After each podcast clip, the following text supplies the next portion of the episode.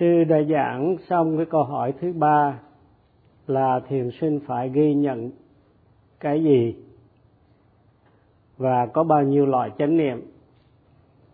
Và đến đây thì thiền sinh đã hiểu chánh niệm như thế nào và các loại chánh niệm.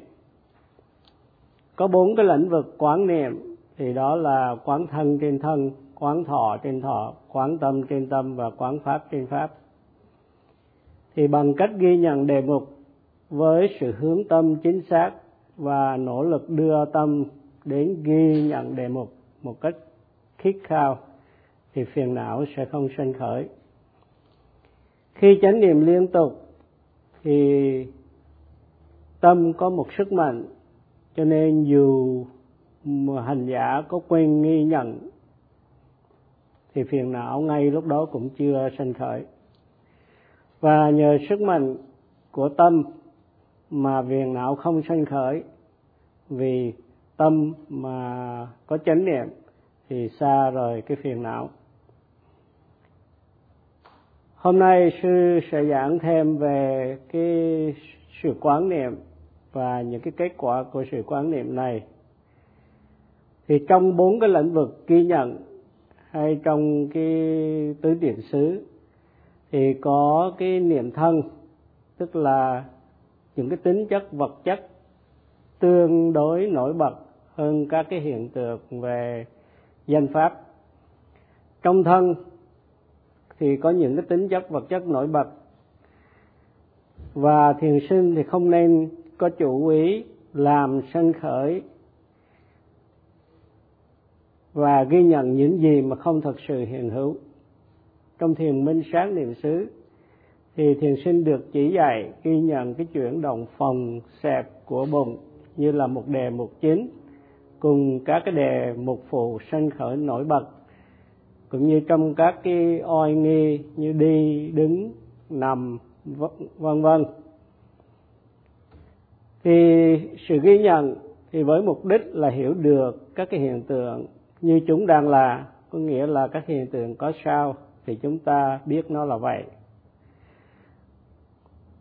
Và thiền sinh thì chỉ nên chú tâm ghi nhận các cái đề mục đang có mặt một cách nổi bật để hiểu, có sự hiểu biết về các đề mục này, mà không nên cố gắng tìm hiểu những cái đề mục không đang hiện hữu.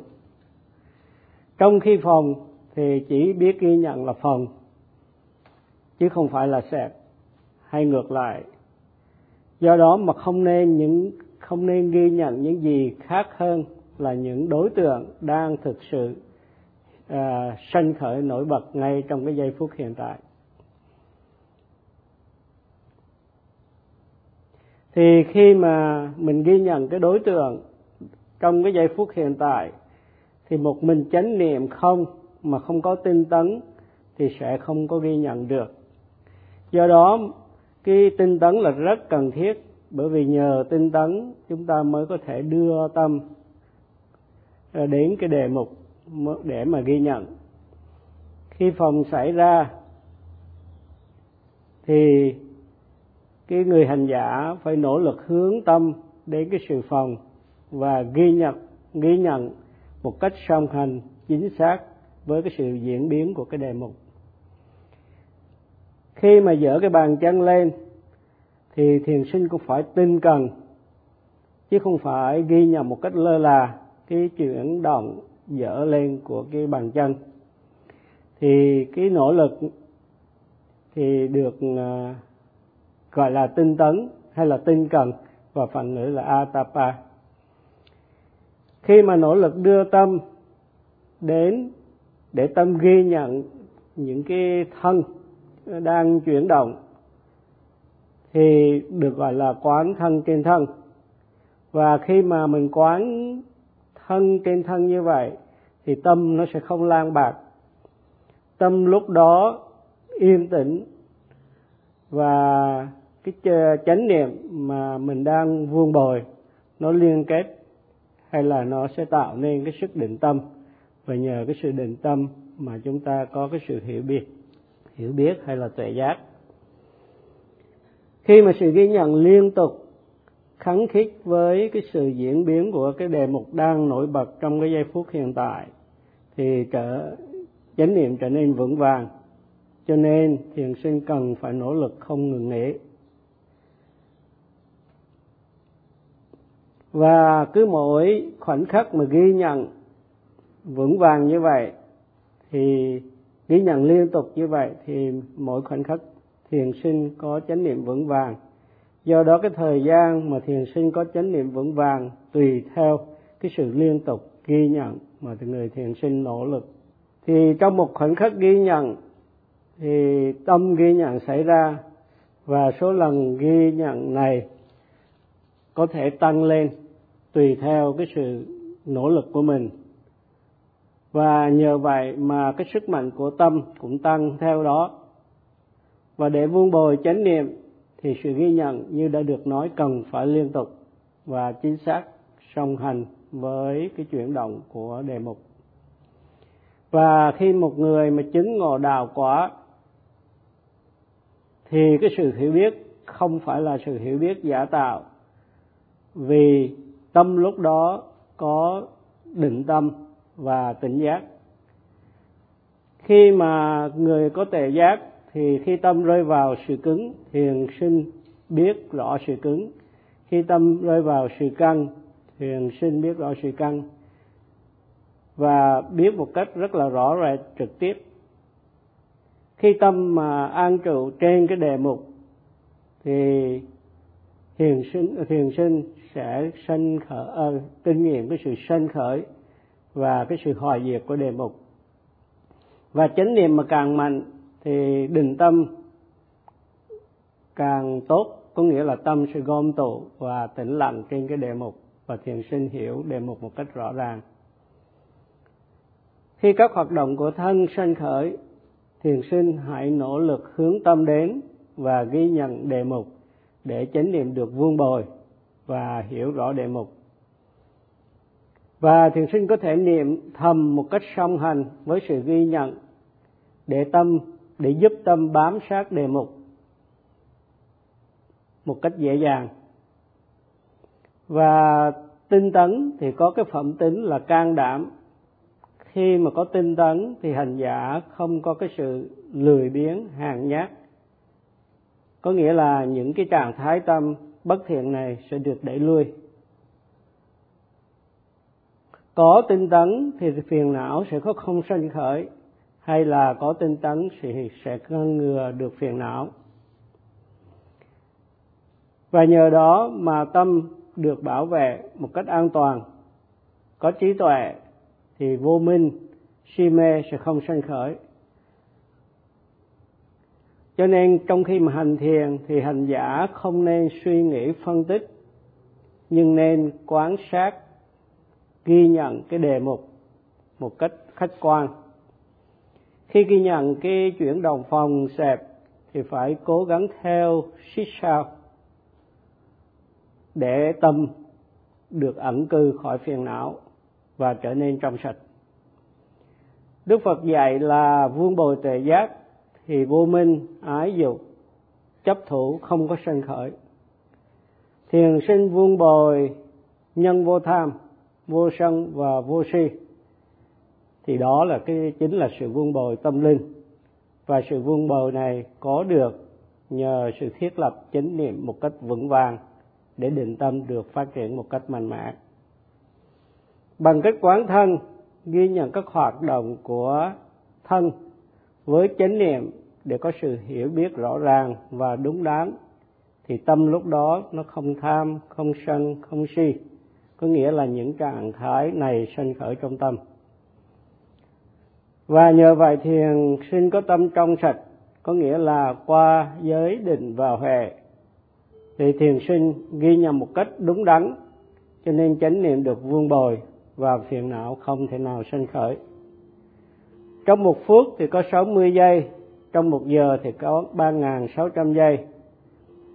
Với sự ghi nhận thì thiền sinh sẽ làm cho tâm thiện ngay trong những cái khoảng thời gian đó.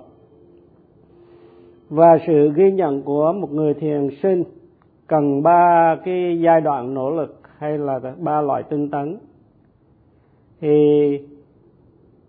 là tinh tấn khởi động, tinh tấn triển khai và tinh tấn hoàn thành. Thì trong cái sự mà hành thiền thì có ba cái yếu tố khác rất là quan trọng đó là tinh tấn chánh niệm và chánh định. Thì trong ba cái trạng thái tâm à, hành thiền này thì tinh tấn quan trọng hơn cả bởi vì có tinh tấn thì chánh niệm và chánh định mới có sanh khởi. Do đó mà định nghĩa của một người thiền sinh là một người có ba giai đoạn tinh tấn tức là tinh tấn khởi động, tinh tấn phát triển khai và tinh tấn hoàn thành. Trong cái từ yogi thì có chữ yoga, có nghĩa là nỗ lực. Và một người mà có ba cái giai đoạn tinh tấn vừa kể thì được gọi là một người yogi, tức là thiền sinh. Nếu nỗ lực trong một khoảnh khắc thì người đó có tinh tấn trong cái khoảnh khắc đó sư lấy một ví dụ. Như một người phải làm vất vả mới có tiền, thì do đó thiền sinh không nên tập một cách lơ là, ghi nhận hời hợt, bởi vì như vậy sẽ không phải là thiền sinh thật sự. Do đó mà cần phát triển cả ba giai đoạn tinh tấn để được xem như là một thiền sinh. Mục đích của sự thực tập là gì? Mục đích của sự thực tập là thanh lọc tâm cho được trong sạch phiền não luôn luôn thiêu đốt tâm. Phiền não gồm có tham, sân, si luôn làm tâm, ô nhiễm, tối tâm, dơ bẩn. Giống như một cái cơn hỏa hoạn xảy ra thì đốt cháy để lại tro than rất là dơ bẩn. Thì phiền não thiêu đốt tâm một người khiến đời sống của người đó bị hư hao, khổ sở. Do đó mà mục đích và đối tượng của, cuộc đời là phải làm cho tâm trong sạch, khỏi phiền não. Và cái mục đích như vậy rất là quan trọng. Chánh niệm trong một khoảnh khắc làm tâm trong sạch ngay cái khoảnh khắc đó. Và chánh niệm càng nhiều thì tâm càng trong sạch. Thì khi mà tâm trong sạch rồi thì quý vị sẽ phát triển tuệ giác và nếm được cái hương vị của gia pháp. Khi mà ghi nhận hoạt động của thân với chánh niệm, thì người thiền sinh đã làm tròn cái bổn phận của mình. Khi phòng sinh khởi, ghi nhận là phòng khi sẹp sinh khởi, ghi nhận là sẹp khi ngồi, thì chánh niệm ghi nhận cái sự ngồi. Khi dở, chánh niệm ghi nhận cái sự dở và tương tự như vậy bước đạp cũng được ghi nhận rõ rệt trong từng chuyển động một một cách à, chính xác. Khi mà thiền sinh theo dõi những cái diễn biến của thân đang sanh khởi nổi bật trong cái giây phút hiện tại với chánh niệm là người hành giả đang quán thân trên thân. Có nghĩa là chánh niệm ghi nhận các cái hoạt động của thân thể hầu loại trừ phiền não nó liên kết với cái thân của mình. Thì đối với các cái phép quán khác cũng vậy thì một cũng có một mục đích tương tự.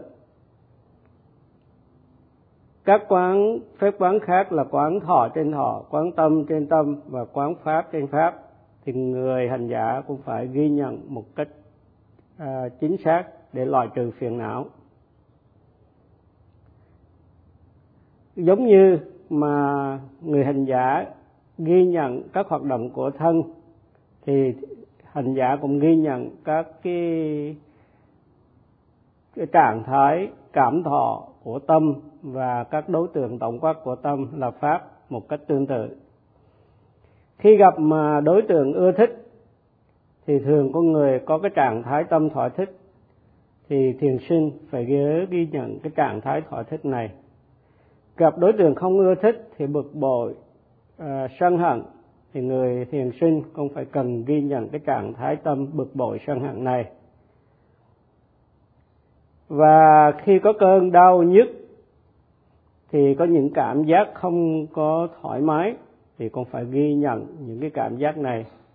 Và khi có những cảm giác thỏa thích thì cũng phải ghi nhận những cảm giác thỏa thích khi chúng sinh khởi nổi bật đối với cái cảm thọ trung tính thì không có rõ rệt, nhưng mà thiền sinh cũng phải chú tâm để mà ghi nhận cái cảm thọ khi nói hiện diện. Thì bằng sự chánh niệm thì sẽ ngăn ngừa được phiền não. Đối với một cái khổ thọ thì một người mà không phải là thiền sinh thường hay bực bội than vãn và để đừng có bị như vậy, tức là đừng có một cái thái độ bực bội, than vãn như vậy, thì thiền sinh cần ghi nhận cái cảm, cái khổ thọ ngay khi chúng đang sinh khởi trong tâm. Khi cơn đau xảy ra, thì đối với người thiền sinh thì phải ghi nhận để chỉ có cơn đau thân mà thôi, chứ không có cơn đau trong tâm và nhờ sự ghi nhận kỹ càng thì người thiền sinh sẽ thấy rằng đau tâm của mình không đau trong khi cái cơn đau đang xảy ra trong thân. Thì lúc đó cái cơn đau nó sẽ trở thành một cái cơn đau gọi là à, à, thích thú. Thiền sinh mà thực tập được như vậy thì sẽ không bị cái cơn đau này nó hành hạ tuy nhiên khi được thoải mái với đối tượng thì cái lạc thọ nó sanh khởi. Và thiền sinh à, và một người thường mong có thêm những cái lạc thọ nữa. Và đó là tham. Thì một người thiền sinh còn phải ghi nhận những cái lạc thọ khi chúng sanh khởi. Và khi có tâm tham thì cũng ghi nhận cái tâm tham đang xảy ra. Ở các cái tuệ giác cao thì thường sinh dễ bị dính mắc do đó mà hãy thực tập để khi gặp bất cứ một đối tượng nào đi nữa, cũng không có tham, không có sân. Người thiền sinh thì không bao giờ mong cái lạc thọ, và nhờ vậy mà tha mái sẽ không sanh khởi. Các cái hiện tượng danh sắc sanh khởi không ngừng, nên thiền sinh luôn nhớ ghi nhận. Và chánh niệm ghi nhận các cảm thọ là quán thọ trên thọ. Và chánh niệm ghi nhận các hoạt động của tâm là quán tâm trên tâm và chánh niệm ghi nhận các đối tượng động quát của tâm là quán pháp trên pháp. Quán pháp trên pháp liên hệ đến các cái đối tượng danh và sắc. À, bao gồm năm cái chướng ngại của tâm hay là năm cái truyền cái như là ái dục sân hận cạo hối hôn trầm và hoài nghi. Chúng sanh đang ở cõi dục giới, nên ái dục thường hay sinh khởi. Và ngoài ra thì những chúng sanh đó cũng dễ sinh những cái tâm sân hận bực bội, nếu mà không biết cách kiểm soát tâm. Và chúng ta thường hoài nghi là không biết là sự định tâm có được vuông bồi hay không qua sự chánh niệm ghi nhận đề mục. Để khỏi bị hoài nghi thì một người hành giả cần phải chánh niệm ghi nhận khi đối tượng sân khởi. Một khi mà một cái hiện tượng sân khởi ra thì cái hiện tượng đó là một cái yếu tố tác động và cái tâm à, ghi nhận và cái căn uh, ghi nhận là một cái yếu tố uh, tiếp nhận. Thì có cái sự tác động của cái đối tượng đến cái căn tiếp nhận thì cái hiện tượng nó sẽ sinh khởi. Và người hành giả nhớ ghi nhận một cách uh, tức thời chính xác khiết khao để vun bồi chánh niệm. Và nhờ có sự chánh niệm vững vàng thì mới có sự hiểu biết uh, rõ rệt chẳng hạn khi một cái tiếng động, nó đến tai của mình, thì cái tiếng động là cái yếu tố tác động và cái nhĩ căn hay là phần nhạy cảm của tai là phần tiếp nhận, thì có cái tâm nghe hay là nhĩ thức sân khởi. Thì khi mà ghi nhận như vậy với chánh niệm thì có sự hiểu biết về cái cái hiện tượng và cái sự ghi nhận như vậy, tức là quán pháp trên pháp. Có bốn cái lĩnh vực ghi nhận là thân, thọ, tâm và pháp. Có lúc thì thân nổi bật, có lúc thì thọ nổi bật, có lúc thì tâm nổi bật, có lúc thì pháp nổi bật. Thì thiền sinh ghi nhận cái đối tượng nào nổi bật nhất ngay trong cái giây phút hiện tại với chánh niệm vững vàng và với cái sự tinh cần? Thì đó gọi là thiền hành thiền minh sát niệm xứ. Và hành thiền đúng đắn như vậy sẽ khám phá ra à, các cái hiện tượng cùng những cái bản chất đích thực của nó tức là phát triển trí tuệ. Và cái trí tuệ này không đến từ sự đọc sách hay nghe giảng nhưng là trí tuệ trực tiếp đến từ sự chánh niệm ghi nhận các hiện tượng sanh khởi nổi bật ngay trong giây phút hiện tại. Trong kinh à, trong kinh có đề cập nhiều cái đặc tính của các cái tính chất vật chất và của các cái danh pháp. Và những cái tính chất vật chất và các cái danh pháp là những cái thực tại tối hậu hay được gọi là chân đế. Nếu là kiến thức lý thuyết không mà thôi thì có thể sai nhưng nếu mà chánh niệm vững vàng, khám phá với cái trí tuệ trực giác thì không thể sai lầm, vì đây là kinh nghiệm thực chứng.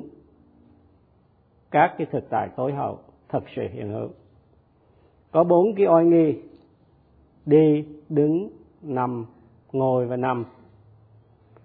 Có các cái hiện tượng danh sắc trong bốn cái oai nghi này. Trước khi mà ngồi thì phải có cái chủ ý muốn ngồi không có chủ ý muốn ngồi thì sẽ không ngồi được. Do đó trong bốn cái oai nghi đều có các cặp đôi danh sắc.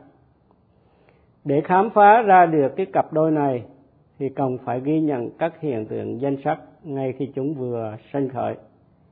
Khi ngồi thì chủ ý muốn ngồi là danh và cử động ngồi là sắc. Và để khám phá thì cần chánh niệm ghi nhận chuyển động ngồi. Khi tâm ghi nhận rơi vào chủ ý muốn ngồi, thì hành giả khám phá ra cái chủ ý. Khi tâm ghi nhận vào cái sự ngồi, thì hành giả khám phá ra cái hiện tượng ngồi hay là sắc pháp đang diễn biến. Và cái tâm ghi nhận phải song hành với sự diễn biến của đề mục. Được như vậy thì chánh niệm sẽ phát triển vững vàng, định tâm gom tụ trên cái đề mục một cách an tĩnh. Và cái sự mà gom tụ tâm đến đề mục không thôi, thì từ nó cũng đã tốt rồi. Dù tệ giác chưa sanh khởi, vì lúc đó tâm không có lan bạc đó đây. Và khi tâm định mạnh mẽ nhờ chánh niệm vững vàng, thì hành giả sẽ phát triển được tuệ giác với cái đối tượng đang được chánh niệm ghi nhận. Khi ngồi hãy ghi nhận cái sự ngồi với chánh niệm vững vàng. Chủ ý muốn ngồi là danh, cử động ngồi của thân thể là sắc. Đây là các hiện tượng danh sắc ngay trong cái tư thế ngồi. Tâm ghi nhận trên danh thiền sinh khám phá ra danh. Tâm thì sẽ thấy rằng danh hay là tâm thì có cái khả năng nhận biết trong danh không có, trong danh có bạn ngã không, thì câu trả lời là không. Tâm ghi nhận trên sắc, sẽ khám phá ra sắc. Thì cái sự nặng trong sắc, khi mà một người ngồi xuống có phải là bản ngã không, thì cũng là không. Và khi mà phân biệt danh sắc rõ ràng như vậy, sẽ thấy rằng các cái hiện tượng này nó là không có bản ngã, mà chỉ là các hiện tượng sanh khởi có điều kiện. Có nghĩa là do điều kiện mà có mặt. Không có một cái bản ngã nào cả. Sự phân biệt danh sắc, một cách rõ ràng như vậy là cái tuệ giác đầu tiên sẽ loại bỏ được cái tà kiến về một cái bản ngã, một linh hồn thường còn kiểm soát cơ thể.